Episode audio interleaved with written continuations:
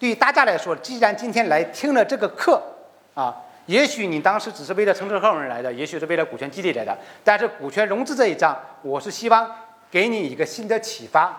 让你知道，其实，在传统的借贷、慢慢激励之外，是有一个新的途径，而且这个路径也许会更好。